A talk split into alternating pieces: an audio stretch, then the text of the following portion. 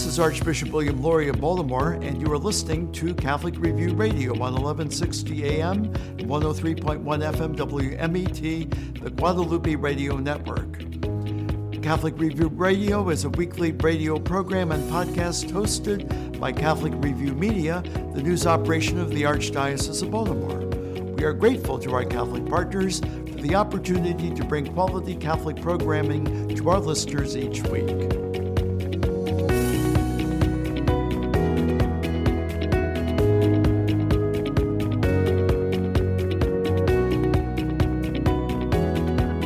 This is Chris Gunty of the Catholic Review. With us today on Catholic Review Radio is Sherita Thomas, Interim Director of the Office of Black Catholic Ministry for the Archdiocese of Baltimore. In addition to being the Interim Director for the office, she is also Global Associate Engagement Manager at T. Rowe Price, where her experience includes key roles with the T. Rowe Price Foundation, Diversity and Inclusion, and Global Client and Investment Departments. Thomas grew up in St. Edward Parish, now worships at New All Saints in Liberty Heights, and recently served as president of the Homeschool Association at St. Agnes School in Catonsville. Welcome to the show, Sherita. Thank you, Chris. So nice to talk to you. Can you tell me a little bit about what the Archdiocese is trying to do to fight systemic racism? Absolutely.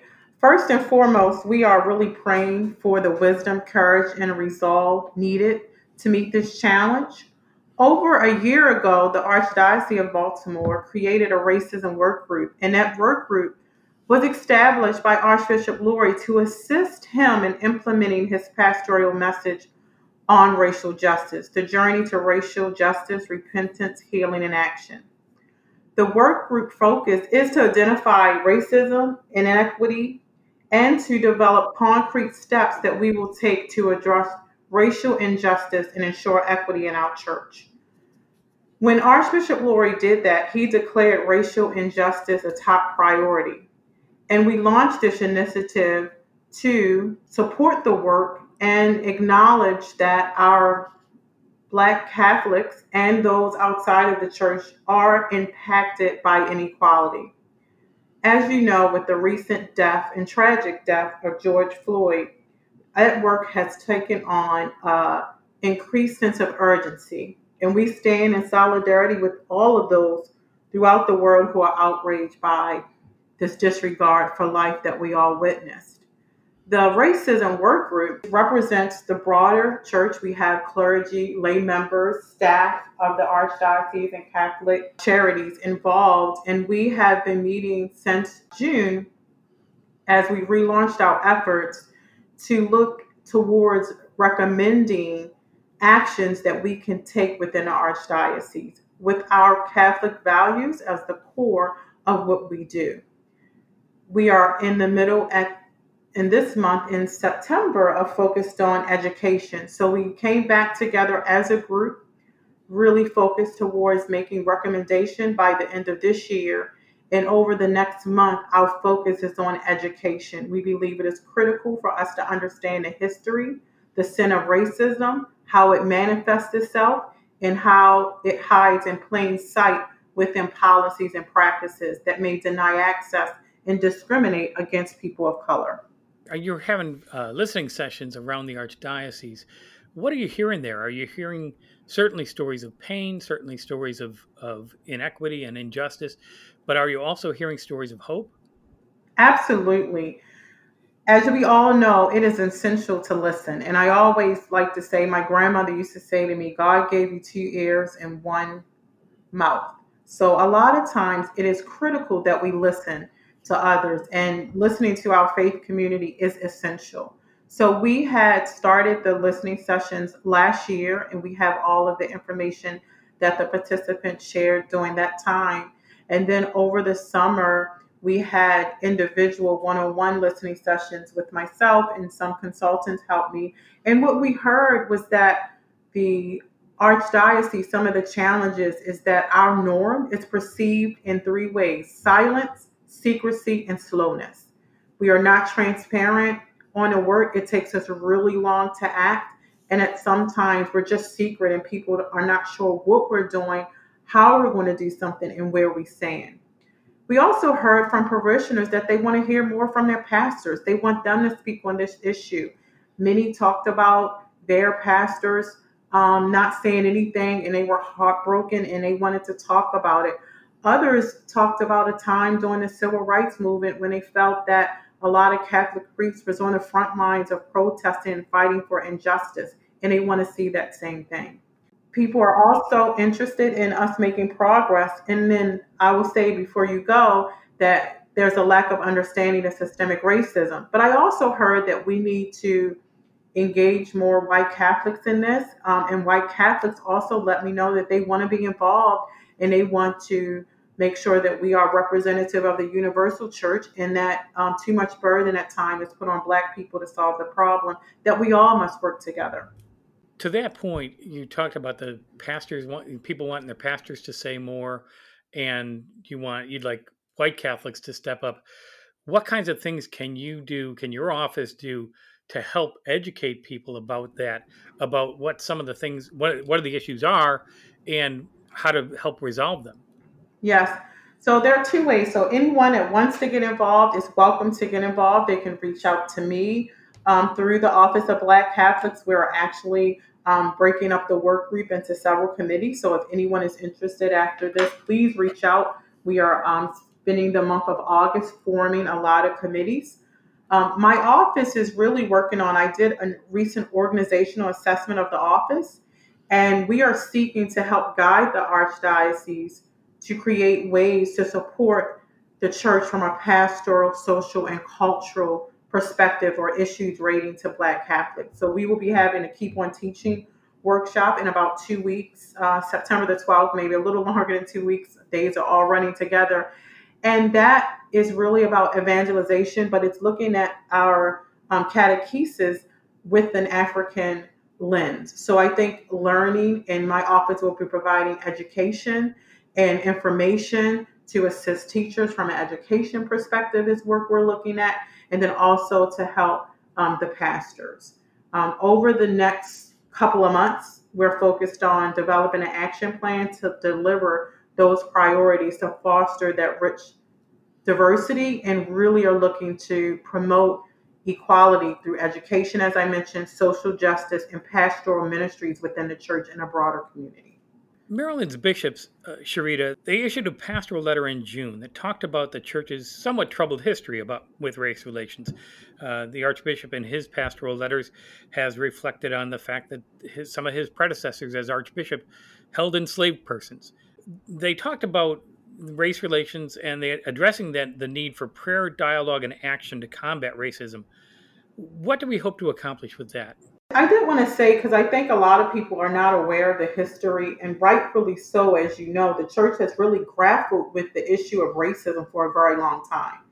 And I like to do research and learn. And I um, recently came across in 1958, the United States Catholic bishop spoke out against the blatant forms of racism that divided the people through laws and how segregation was um, enforced and they pointed to this moral evil and denied the humanity of black people. And then a decade later, the Catholic Church underscored um, the continual scandal of racism and calling for action to eradicate it from our society. And then in 1968, we acknowledged it as a racism as an evil um, at that time. But despite those advances, as you know, we're still struggling um, with that. So, what we hope to do when you mention addressing the need for prayer, dialogue, and action, we started some of that work. We have to listen. We have to question things and look at those gatekeepers and practices that we are seeing that do not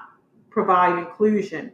We also have to learn, and then we have to engage constructively together so that we can address opportunities and a path forward. And that could be done through allyship, working together, advocacy, advocating for those injustice and activism, you know, outside of the church and within the church. So those are some of the things that we hope to accomplish. We really want to address um, the systemic racism policies and practices within the church that are not aligned with our values. And then we also want to support those that are um, that may need to be converted, right? And have that conversion within their heart um, in recognizing the moral issue of sin. Is the church working with other faith denominations to address some of these racial concerns?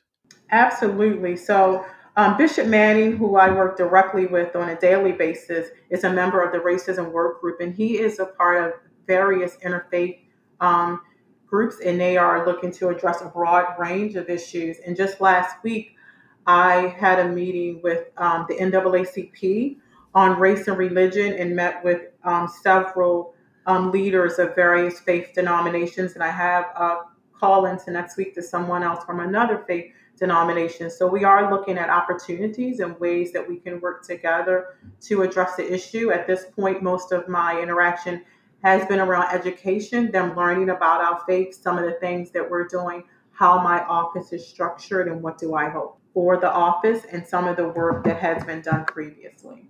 That's awesome. Well, after the break, we're going to talk some more with Sherita Thomas, who is interim director of the Office of Black Catholic Ministry for the Archdiocese. We're talking about race relations and what the church is doing to work on that. This is Chris Gunty, and you're listening to Catholic Review Radio.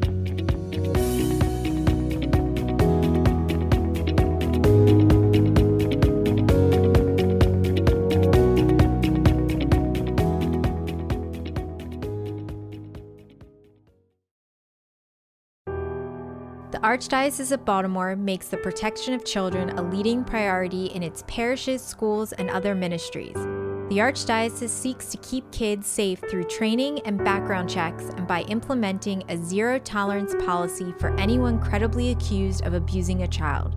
For more information about the Archdiocese efforts to keep our children safe, please visit www.archbalt.org/accountability. News from the Archdiocese of Baltimore and around the world from the Catholic Review.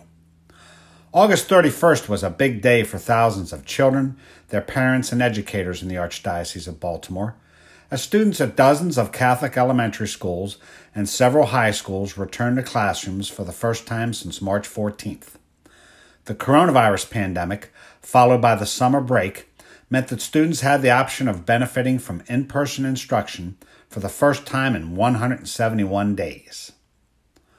All Catholic schools in the Archdiocese that are open for in person instruction are also offering remote learning options for students and families. Archbishop William E. Lori marked the occasion by visiting three elementary schools, starting with Immaculate Heart of Mary School in Baynesville, near Towson. 207 of its 285 students are learning on campus, with the others opting for remote learning. That element led to classrooms in the Archdiocese being outfitted with AMX Ascendo Vibe camera soundbar units, technology which will enhance synchronous learning for students at home. Social distancing and the, and the use of masks were in place, of course. Archbishop Lori spoke of the vigilance required of the Archdiocese and its schools in response to the ongoing threat of COVID 19. Loria Mixon, the mother of a fifth grader at IHM school, pointed to the influence Catholic schools had on her career path as an educator and spoke for many when she said, I want my son to have the same experience. I know they have the best interests of the children and families at heart, but as a mother, you worry.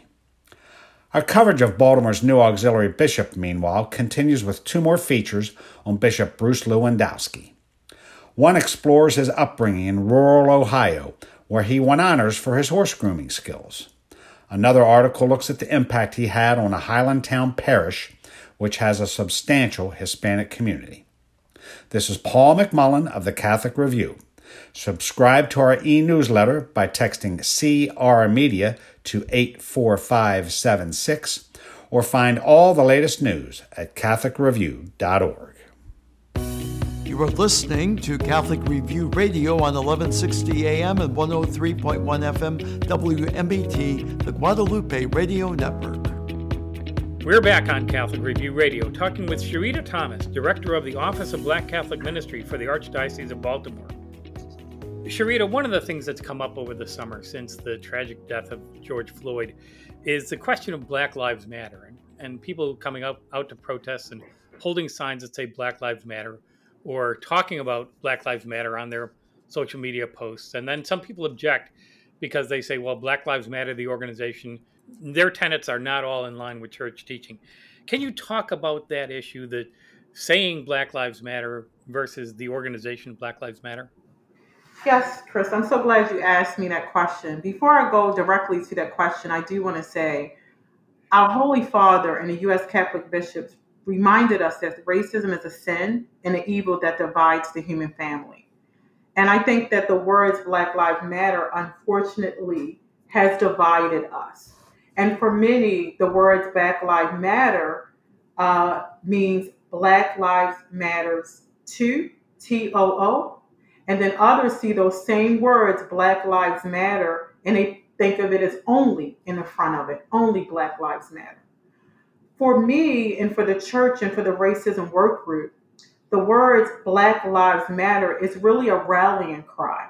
And, and the focus is that we proclaim Black Lives Matter in a way that we're saying it teaches the dignity and the human that Black lives are sacred and that we are promoting the sanctity of their lives and that we're committed to ending the violence against Black lives and that we want to see Black people live free from racism and injustice, and we value their lives. So we have worked really hard to define what we mean. In no way are we, when we say Black Lives Matters, are we giving a nod to the organization that bears the same name and does not align with our values. One of the recent um, current members of the racism work group said something to me that was very interesting the other day, and he talked about the word liberty. And when you think about the word liberty, you can Google that or you can look at it um, in a, a grantee organization, my background of philanthropy. And there are plenty of organizations that talk about or use the word liberty in that name. And that may not align with your values. It may not align with what you think liberty stands for and how you use it. So it's the same thing when we're talking about Black Lives Matter. A lot of people, the media, are saying what it means and what it defines. And for the majority of people, even though we're not monolithic, those words really align with our Catholic Church teaching about the dignity and humanity of Black lives and that they are sacred. So we are not highlighting the organization and um, we're not aligning our work with that body of work. It is really aligned with our values. And we are moving to the full realization of the promise of liberty, equality, and justice for all. You and I have talked about this in the past, and I think you used an analogy about a house on fire. Uh, and how does Black Lives Matter relate to that? Sure, absolutely. You got a good memory, Chris. So when we talked a couple of weeks ago, and I'll also talk about my, my two daughters. So when I first came to this, and I was just so surprised that so many people had an issue with, with Black Lives Matter, but I wanted to listen and I wanted to learn. And again, it back to, you know, we have two ears. So someone shared with me the concerns of the organization. So what we talked about is that it's just like where I live in my community. If my neighbor's house on fire, when the fire department comes and the police and people that come to help, they're going to go to that house. It doesn't mean my house is not important. It doesn't mean that they wouldn't protect me. But at that moment in time, that house is on fire. So at this time, we know that we are seeing that Black lives are being treated unfairly. And we can see because of the, the phone and the media, the impact of racial justice and a man lost his life. So he is the one that needed help the same way that that house needed help. No one would say to a firefighter, you know what? You don't care about my house. Hey, come look over here. That's not the house that needs support. So it's in that same vein. And I, you know, the other day my daughters were riding their bike and my youngest, one's 10, one's 11, fell off her bike.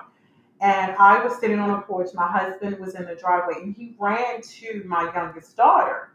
He left my oldest daughter unattended. At no point in that my mind, I thought, how could you leave my other daughter? You don't care about her? Absolutely, that's not the case. So he went to my daughter because she's the one that fell. She's the one that needed assistance. She was the one in pain, and she was the one um, at that time who was fallen. So those are just some of the ways that how we look at um, this work. And that's my perception. I know there's a lot of people that probably have a lot of different um, perceptions of that. But at this time, I am of the mindset that Black Lives Matter too, or also, not only. Yeah, your analogy with your husband and your your injured daughter uh, reminds me of the scriptural parable of the the shepherd and the lost sheep. It's not that he doesn't care about those other ninety nine sheep, but he's got to find the lost one, and that's that's his priority. That's exactly right. Good. What has this summer meant to blacks and black Catholics with the death of, by police of so many black people, followed by people around the country stepping up and stepping out to protest? What's that? What's that like for you? Uh, it's probably I would say mixed emotion. Me talking to a lot of people, I would say, um, particularly um, blacks and black Catholics. Um, most were really heartbroken to see it um, play out on the news over and over and over again. I mean, they just simply were just heart was just broken. Um, but at the same time, it was also hopeful because I think for many it was a sense of a reminder that this has happened. You know, we've heard many stories of I have two daughters, I don't have sons, but I do worry about my husband. And you know that throughout, unfortunately, Black families, there's been this conversation around when you're out and in the car and what you need to do to protect yourself. So for a lot of people, it was just like, okay, this is um, this is happening again, and they felt the same way now as they did five years ago when Baltimore was experiencing um, the death of Freddie Gray. This time it felt different as I felt that more of my friends and colleagues that were not Black understood. And for many of them, it was an awakening. And for many Black people, it was a renewal to fight for injustice. I think this moment really reflects the cumulative impact of various acts of injustice witnessed over time. And these repeated acts have really led to the outcry that many are feeling the need to speak up and condemn such acts of brutal acts of violence and the impact that it's having on the Black community. I have been deeply touched by uh, so many people, an outpouring of all races, all ethnicities, and all faiths, just really reaching out to me. And even people who have left the Catholic Church, all wanting to do more and push for equality and justice. It really has been a special moment of solidarity, which many people in the Black community have longed for for decades. As a mom with two daughters, how do you talk to your daughters about race relations in Baltimore, in Maryland, in the country? And do you hope for their future? Yeah, it, you know, it's a really difficult um, conversation. Um, my my youngest daughter is one of the reasons why I, I took the role when um, I was called and asked to consider. I was watching TV with my husband. I thought she was asleep. It was really late at night. We were talking about it. We were watching a coverage around George Floyd, and she she was up. And you know, it's pandemic, epic fail. We do not have the best schedule now, and they're not they're waking up late and they're going to bed late and yeah. um, i just can't you know i'm trying to do the best that i can do. And so she was up and she's you know normally not up at 11 12 o'clock. And she came in my room and she saw it was on tv and my husband could not get the remote fast enough to change it. And she said what happened? So i took her to her room and i said a man um, died and um, it seems as he died because of the color of his skin. And, and she said to me, Well, that's not right. I said, It's not right.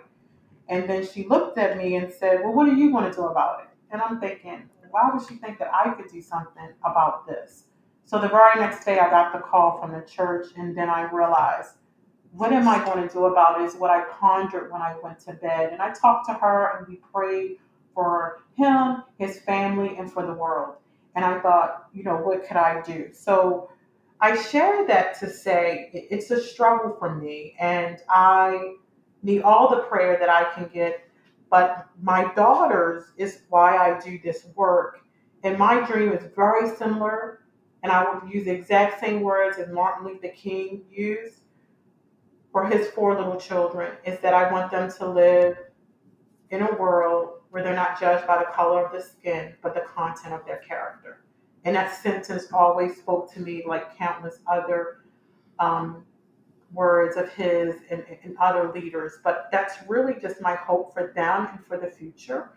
And I think education is critical. I believe that the majority of people are really good people and want to do the right thing.